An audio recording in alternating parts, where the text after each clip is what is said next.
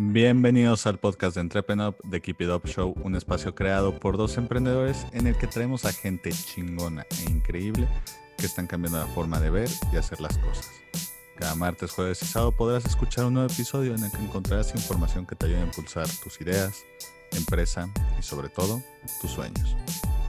Antes de comenzar, si nos estás escuchando en YouTube, apóyanos con un like, dándole clic a la campanita y suscribiéndote al canal. Y en Spotify, dándonos seguir.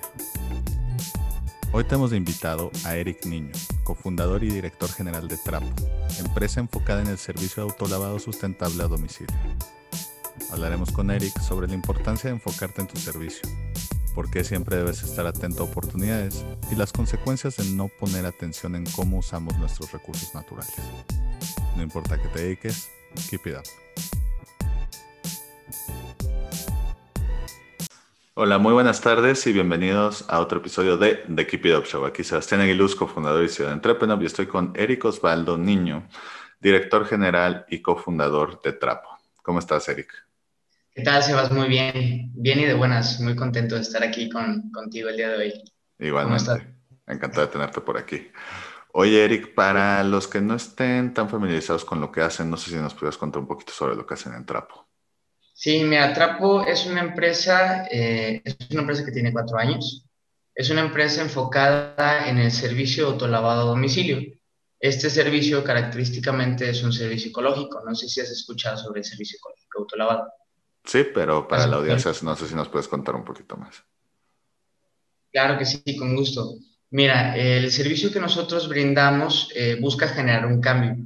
¿Qué es lo que hacemos a través de Trapo? Nosotros a través del servicio autolado a domicilio buscamos generar conciencia en las personas sobre el uso inconsciente del agua. Esto quiere decir que nosotros promovemos el, cuidado del agua a través de la empresa. Nosotros a través de nuestro servicio buscamos que dejemos de tirar el agua o el, agua potable que tenemos para uso habitual, ya sea para bañarte, lavarte las manos, ir al baño. Este, pues ahora sí que todo, todo uso que le podemos dar al agua potable, podamos conservarla y no desperdiciar en el autolavado como tal. Eh, digo, el contraste de lo que utilizamos nosotros, utilizamos un producto ecológico. Este producto ecológico nosotros lo fabricamos y nosotros lo promovemos por medio de nuestros servicios. El servicio como tal eh, que brindamos es este, enfocado en, en, ahorrar alrededor de 50, 60, 70 litros de agua promedio por vehículo. Eh, bueno, todo esto va, va surgiendo poco a poco a través de, del, conocimiento y la experiencia que la misma empresa nos ha dado. Este, pero bien, digo, en, esencia es el servicio de autolavado ecológico. Perfecto.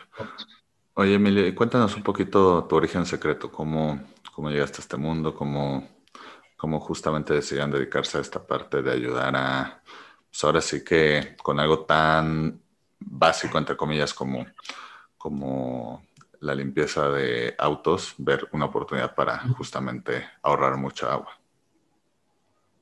Fíjate, curiosamente eh, surge a través de una necesidad. Eh, esta necesidad fue una ocasión que, que, yo tenía un poco de prisa, iba, iba retrasado una cita, iba a pasar por un cliente, entonces tenía como cierto tiempo limitado, decidí el autobaño, traía el carro totalmente sucio, entonces, pues por esta misma cuestión de, de pues así que de limpieza y de, de orden, dije, bueno, paso al autobaño, lavo el carro, alcanzo a llegar a la cita y va todo bien.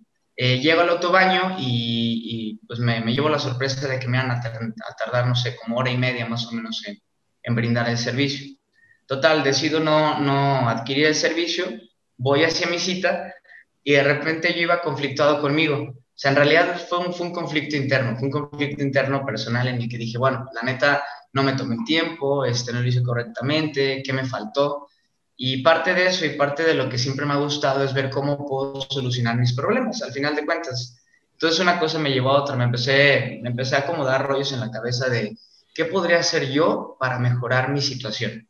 Digo, en ese punto, y te estoy hablando de hace cuatro años, fue inicios del 2017, realmente no tenía en mente crear una empresa de esto, realmente no tenía en mente que iba a ser lo que somos ahorita, o sea, te estoy hablando de que surgió una necesidad en cómo yo podía mejorar mis hábitos para que este problema no me siguiera sucediendo. Y pues bueno, poco a poco empecé como a darle vueltas al asunto y dije, bueno, pues creo que un servicio autolavado a domicilio podría ser muy práctico. El servicio en ese momento ya existía. O sea, no es algo que, que realmente fuera, fue un invento como tal, más bien surgió una innovación. ¿En qué sentido? Dije, bueno, pues entonces, si la problemática la tengo yo, el servicio autolavado ya existe, ¿qué está fallando en esta comunicación que no estoy cubriendo mi necesidad? Este, parte de ahí que dije, bueno, pues en, ese momento traía un negocio con otro socio, eh, de hecho es actual socio de Trapo, este, traíamos otro, otro asunto y recuerdo que, que empecé como a cascablear, dije, bueno, creo que sería una buena oportunidad. Este, empecé a como de alguna manera escarbar, escarbar, escarbar, empecé a cuadrar un poco qué es lo que podría brindar, entonces dije, bueno, ¿sabes qué? Podemos hacer algo que podamos generar una comunicación efectiva para que las personas puedan recibir su servicio autolavado a su domicilio. Eh, hablo con mi socio, Diego Camarena, eh, y le platico, le dijo, oye, bueno, fíjate que tuve esta problemática el día de hoy. Eh, digo, ya fue después de que me desocupé y demás. Platicando con él, dije, fíjate que podríamos hacer algo al respecto, creo que podríamos de alguna manera empezar a implementar algo o por lo menos en donde vivo, por lo menos en donde tú vives, para, para ver qué tanto puede generar un impacto el cubrir esta necesidad de esta manera. Y prácticamente de ahí surge el, el pie o la idea o la semilla como tal de generar este modelo de negocio.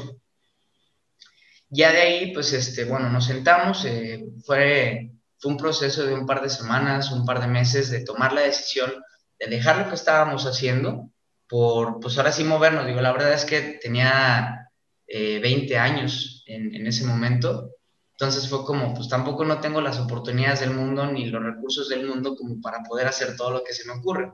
Entonces era una cosa o era otra.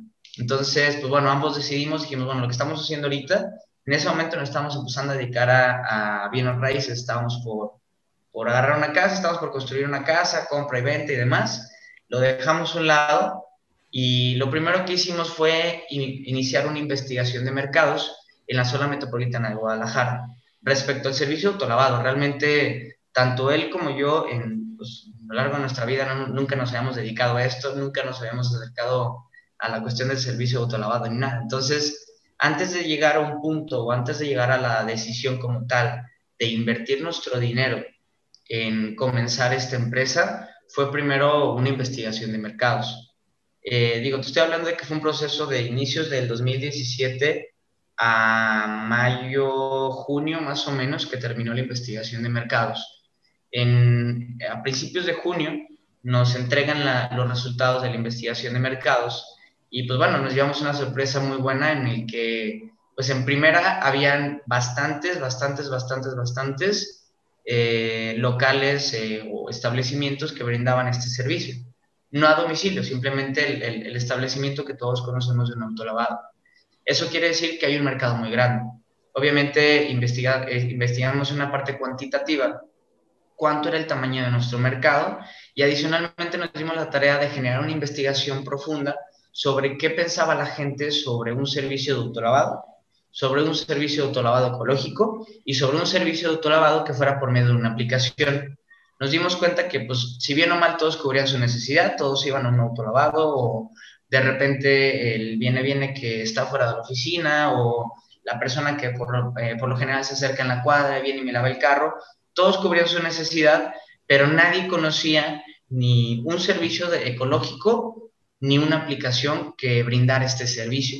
Entonces de ahí para nosotros fue despertar esta oportunidad, para nosotros fue el, el bueno, si teníamos una idea, si teníamos una idea semilla en la cual ahorita nos dimos la tarea de investigar, que el, primer proceso fue investigación. Creo que, digo, hago paréntesis, es algo que nosotros tomamos, es algo que nosotros elegimos en ese momento y es algo que yo realmente recomiendo para todas las personas que están por iniciar algo, que tienen algo en mente, que si tengo una idea, que si tengo un proyecto, que si tengo un negocio en mente, creo que lo primero, lo primero, lo primero, lo primero que tienes que hacer es investigar investigar para aprender a dónde te estás metiendo. ¿Por qué? Porque de repente nos, nos damos como estas decisiones atrabancadas o estas decisiones impulsivas que, ah, sí, es una idea muy buena y va a salir todo muy bien, y pues te das cuenta de muchas cosas que no tenías en cuenta. Entonces, iniciamos este proceso de investigación. La investigación de, de mercados, te comento, nos, nos arrojó resultados muy positivos, y partiendo de ahí dijimos, bueno, ahora que sigue, eh, partiendo de eso, ya empezamos a establecer ahora sí ya, ya una sociedad ya eh, hicimos un acta constitutiva.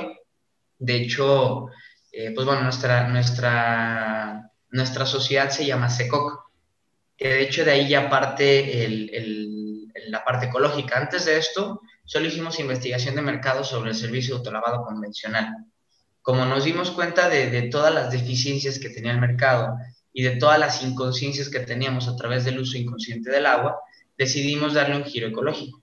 Precisamente ya la sociedad como tal la nombramos ECOC, que es la abreviación de Servicios Ecológicos de Occidente. Entonces, eh, creamos la marca, empezamos a desarrollar así ya pues todo el, todo el proceso de la creación de la empresa. Lo primero que también se creó fue la marca como tal, fue el nombre, que es Trapo. No sé si, si, si ya habéis escuchado el nombre anteriormente, de igual manera, pues es un nombre en, en una abreviación. Digo, el nombre de Trapo no es el, el, texto tal cual como lo escribimos Trapo, de hecho tiene, tiene en, sus, en, su, eh, en su interior tiene un, un, mensaje, tiene realmente dos mensajes ocultos en el, en, en el nombre de la empresa. ¿Cuáles son estos dos mensajes? El primero es eh, cómo damos el servicio. ¿Qué es lo que requerimos nosotros para brindar el servicio? Pues bueno, necesitamos el producto, que es el producto base, que es el producto ecológico que nosotros fabricamos, y en segunda es un trapo. ¿Por qué? Porque son los, son los únicos elementos que necesitamos para nosotros brindar el servicio. Entonces, eh, ahí está implícito trapo y si te fijas en el nombre tiene doble P. Entonces, trapo aquí ya es una conjugación entre la esencia de cómo brindamos el servicio y el mecanismo por el cual la gente nos conoce o por el mecanismo por el cual la gente nos busca, que es una aplicación que es APP que es la, aplicación, la abreviación de aplicación. Entonces, digo, parte de ahí va empezando a surgir, es un proceso de cuatro años. Este, creo que ha sido un proceso bastante, bastante interesante, lleno de aprendizaje. Prácticamente eh, en este momento ya como tal surge. Estoy hablando de que ya para este entonces eran ya casi finales del 2017, cuando ya teníamos la marca registrada, cuando ya teníamos la creación de la marca, la personalidad de la marca, manual de identidad de la marca, cómo vamos a, comunicar la marca, cuál es la personalidad de la marca, cuál es la esencia de la marca y cuál es el enfoque que nosotros queremos dar a través del nombre y a través del servicio que nosotros brindamos. Entonces, te, estoy hablando de que a partir del 2018 en adelante, ahí ya comienza el proceso de creación tanto de la implementación tecnológica, que es el proceso de desarrollo de la aplicación, como ya la, implementación y el empezar a conocer realmente cómo vamos a brindar ese servicio ya en el campo. Porque una cosa es la marca, una cosa es el nombre, una cosa es la idea y otra realmente es cómo operas allá afuera. Entonces, digo, parte de ahí es, es cómo crece y cómo empieza a desarrollarse la empresa Trap. ¿Cómo ves hasta el momento? Muy bien. Oye, eh, Eric, una duda. Y, por ejemplo, ¿cuáles son los grandes retos de encontrar lo que tú decías antes de esos puntos que en mercados tan saturados, porque pues, ahora sí que hay demasiada gente o hay, mucha gente que tiene negocios que hacen cosas similares a lo que tú haces. Eh, ahora sí que, ¿cuáles son los retos para encontrar justamente esos puntos de área de oportunidad donde dices, sabes que hay mucha gente que hace autolavado, pero lo que tú decías, de, no porque es una industria grande o porque haya muchos competidores, significa que todos estén haciendo bien las cosas? Pues bueno, más que nada, eh, pues sí, evidentemente eh, la oferta es muy grande. Y bueno, la oferta en ese momento realmente era muy, muy, muy grande. Pero a pesar de la oferta ser muy grande, pues realmente la empresa surge a partir de una necesidad. Y eso surge porque la necesidad no se cubrió. Entonces, pues bueno, ahí va la pauta de que en realidad no se están haciendo las cosas bien porque hay clientes que no están satisfechos, hay clientes, o me considero en ese, en ese caso como cliente, que en realidad no cubrió su necesidad. Entonces creo que pues una buena oportunidad surge de una necesidad, una necesidad no cubierta, claro. Perfecto. Oye, por ejemplo, cuéntanos exactamente qué es lo que aprende uno estando en este lado de la ecuación, en este lado donde dices, Ah, mira, no, eso de que hay que cuidar el agua, pues no solo es un mito, ¿verdad? O sea, yo, como, yo que ya estoy poniendo un negocio, que estoy en una industria que naturalmente lo usa, eh, ¿qué, ¿qué, es lo que tú te das cuenta como emprendedor de cómo estamos consumiendo agua? Que probablemente un externo, por más que ponga atención, no, no se daría cuenta. Vamos a ver si podemos asustar un poquito a la gente. Fíjate que te puede sorprender, porque, pues obviamente, el, el empezar a meter un poco al tema de la ecología, un poco al cuidado del agua, yo también estaba en ceros.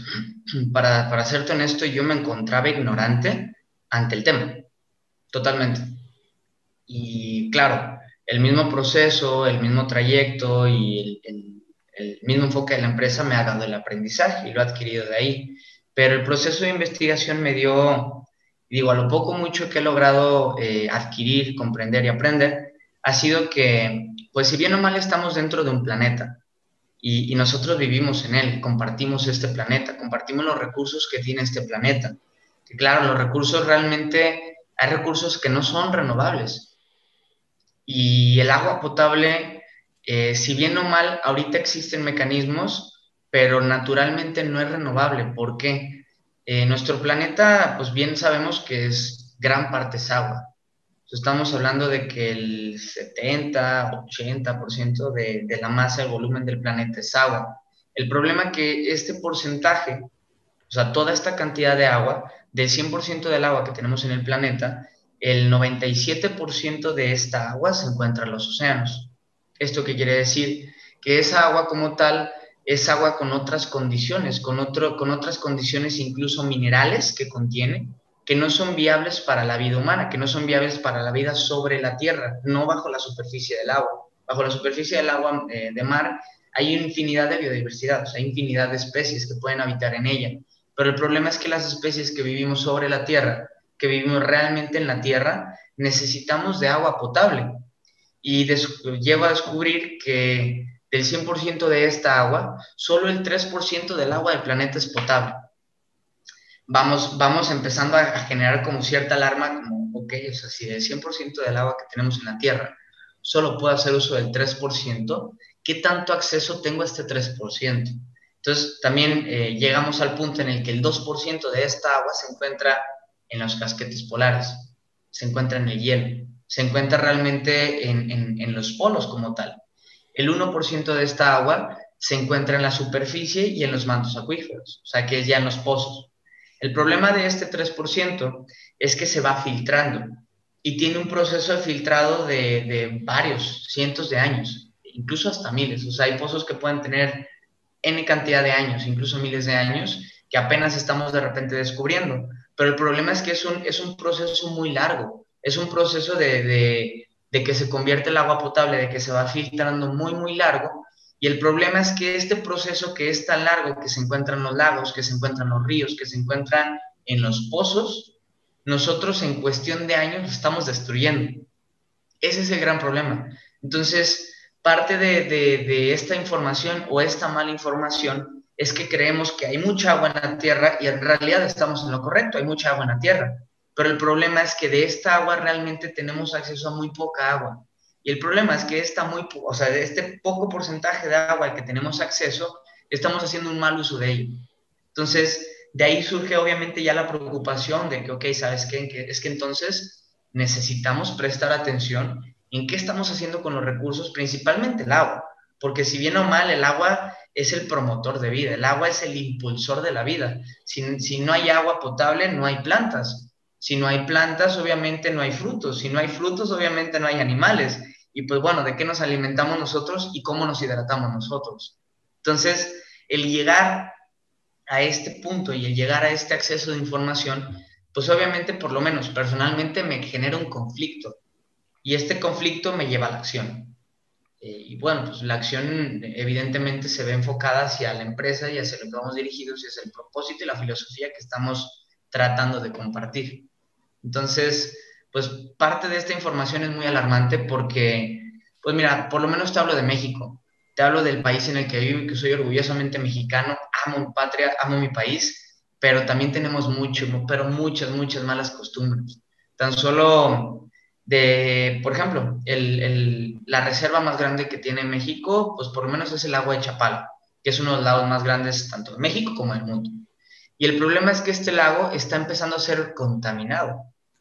Y el problema no es que lo estamos contaminando, el problema es que está siendo contaminado por uno de los ríos, uno de los principales ríos, que es el río Lerma. El río Lerma es uno de los ríos más largos de México y paralelamente es uno de los ríos más contaminados de México. Y esto no estamos siendo conscientes. Y no estamos siendo conscientes de que no solo nos estamos acabando el agua, sino la reserva de agua que tenemos la estamos contaminando. Entonces, pues realmente es, información muy alarmante. Y es información que realmente pues, nos debería de llevar a tomar conciencia, nos debería llevar a tomar acción para simplemente prevenir.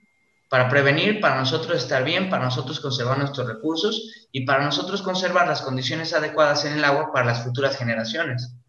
Entonces, digo, parte del enfoque de la ecología y parte del enfoque del cuidado del agua surge de esto. Oye, Eric, para ir terminando, a todos los invitados de The Keep It Up Show les pedimos sus tres sí y tres no para emprendedores, es decir, tres cosas que un emprendedor debería hacer sí o sí y tres cosas que debe evitar a toda costa, tres mandamientos y tres pecados capitales. ¿Cuáles serían los tuyos? Mira, eh, creo que el primer sí sería sí tomar el riesgo.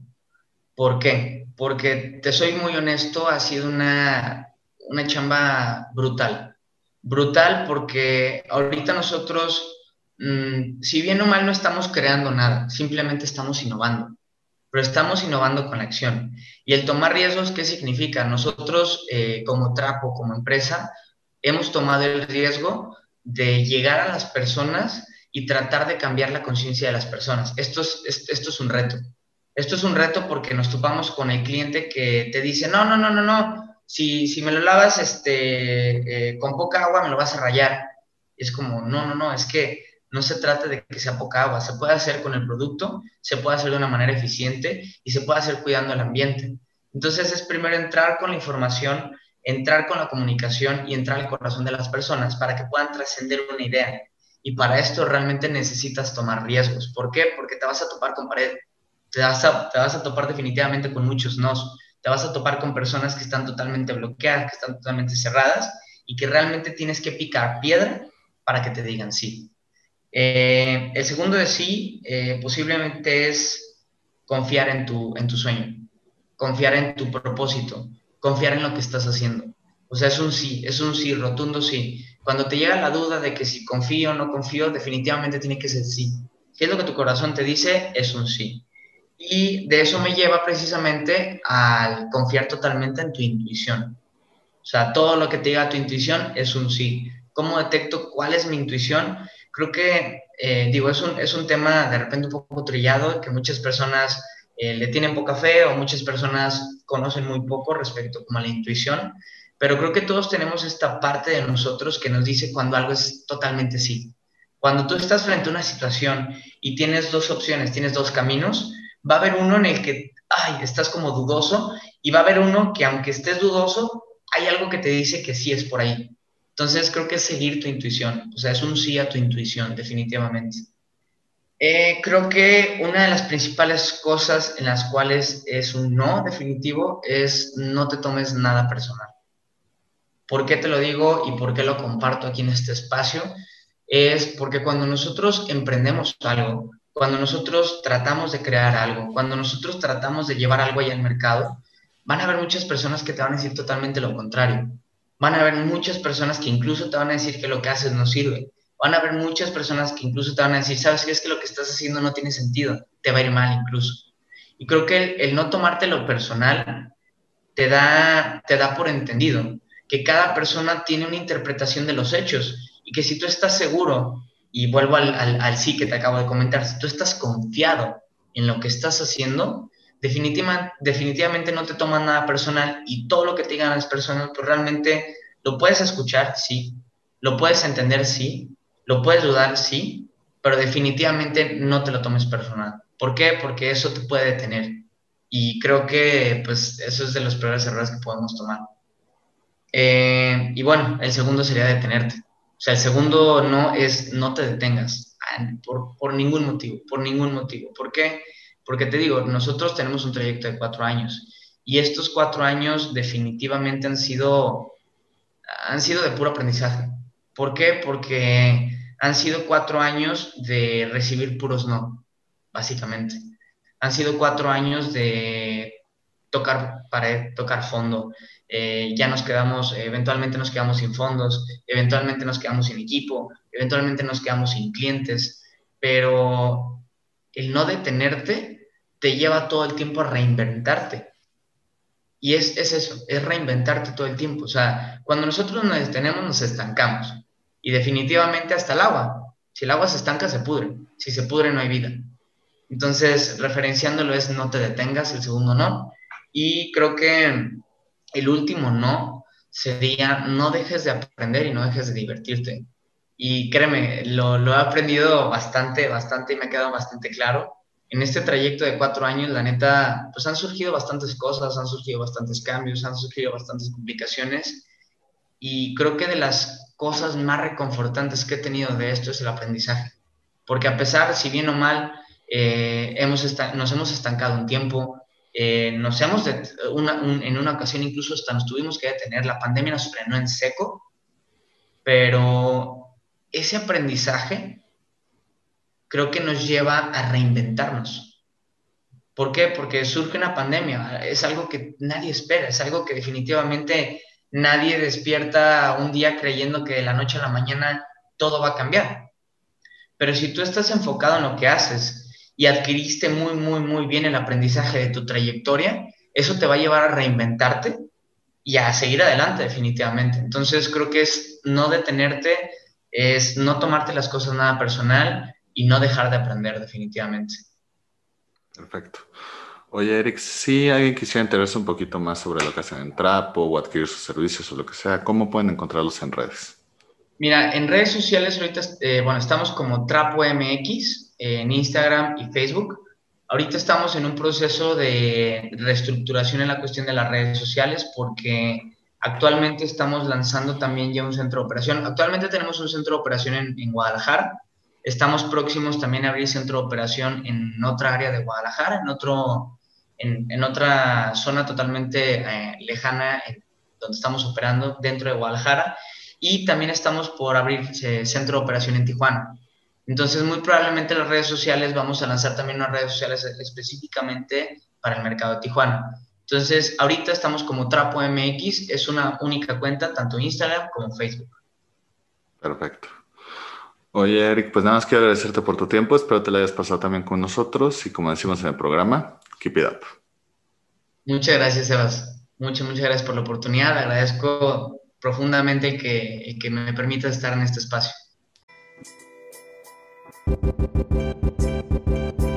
Si te gustó el episodio de hoy, recuerda que puedes escucharnos en Spotify y YouTube y para más herramientas de estos temas, estamos en Instagram y Facebook como arroba entrepreneur. Si quieres seguir a nuestro invitado de hoy, te dejamos en la caja de descripción sus redes sociales y datos de contacto. Gracias por escucharnos y nos vemos en el próximo episodio. Recuerda, keep it up.